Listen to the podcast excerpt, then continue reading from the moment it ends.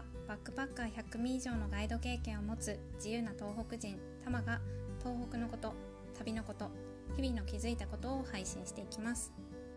おはようございます。先日映画会を開催しました。東北に関する映画福島50という映画を一緒に見て意見交換をするという機会を設けさせていただきました。参加いただいた皆さんありがとうございました、はい、今日の話なんですけれども旅は人生と向き合うためにあるというお話をしていきたいと思います。これが先日ネットで旅のことを調べていた時にあの出会った言葉なんですけれども英語で書いてあって We travel not to escape life but for life not to escape us っていうふうに書いてありました。でこれは訳すると現実逃避するためではなく自分の人生と向き合うために旅をするとか充実した人生を送るために旅をするっていうような意味になるかなと思います。で旅をするっていうとあとはバックパッカーっていう言葉を聞いてイメージするものっていうのが、まあ、現実から逃げてるようなイメージだったりとか現実逃避して非日常っていうようなイメージがある人もいると思うんですけれども少なくとも私がガイドしてきたバックパッカーたちっていうのはそうではなくって自分の人生と向き合うためにとか充実させるために旅をするっていう人がすごく多かったです。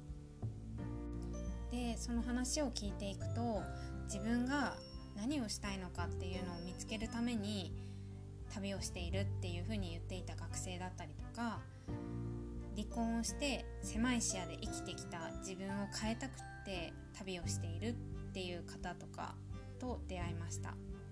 まあ、一見あの現実から逃げているっていう本いう風に見えるかもしれないですけれどもそうではなくってまた自分が自分らしく生きていくための一つの方法として旅っていうのを選んでいました、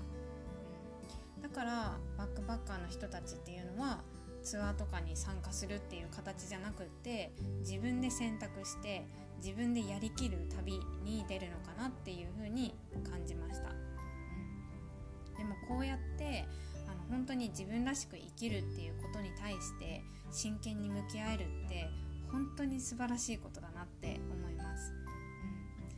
旅することがセルフケアっていう風に言われることもありますけどその理由も自分のために時間を作ってあげるとか自分自身にスポットライトを当ててあげるとかそういう要素があるからなのかなっていうのも思います。はい、ということで今日は旅は人生と向き合うためにあるっていうことをお話しさせていただきました。最後まで聞いてくださってありがとうございました。最新の情報は LINE 公式でしていきますのでもしよろしければお友達登録していただけると嬉しいです。では今日も一日深呼吸をして心楽しく過ごしましょう。ではまた。バイ。